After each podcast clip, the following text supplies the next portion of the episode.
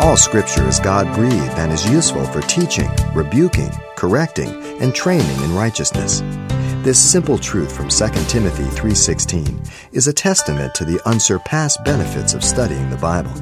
More on the simple truths within God's Word now with Pastor Xavier Reese. The prophet Jeremiah says this You have my word, and he compares it to wheat, and everything else he compares to shaft. The shaft is the husk off the wheat. They beat it, then they throw it up in the air, and the wind takes the shaft, and the wheat falls to the ground. A farmer one day looked out to his field and he saw all these wheats, these heads just bowing down, and some of them just flying up high. And his uh, grandson looked over and says, Oh, Grandpa, look how tall those are. They're, boy, you're really going to get. He said, No, no, no. Those ones that are standing tall, they're empty.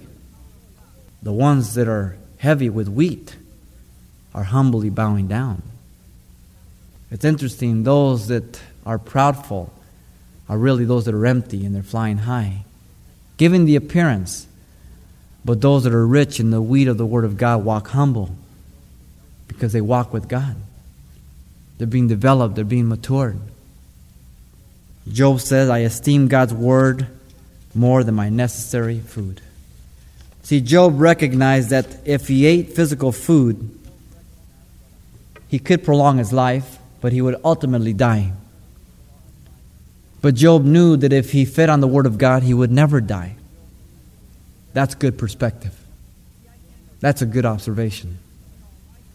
If you do not read and study the Word of God, don't expect to grow. You will be retarded and carnal. And you will add to your own hurt.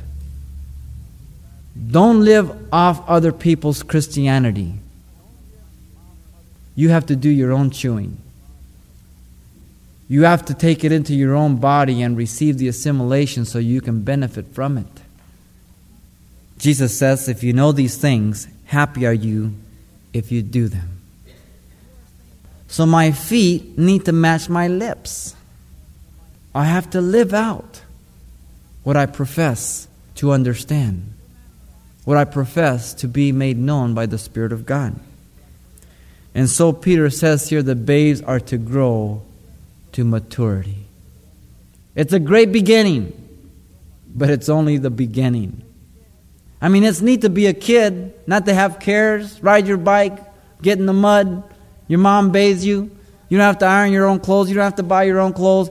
But it's kind of exciting as you grow and you get a job and you have your own paycheck and you have to learn to be responsible and and you know and then you you know you have privileges, you know, you get you go out and you look for a bride and you get married and, and you have benefit. But you know, it's just it's a natural thing to grow.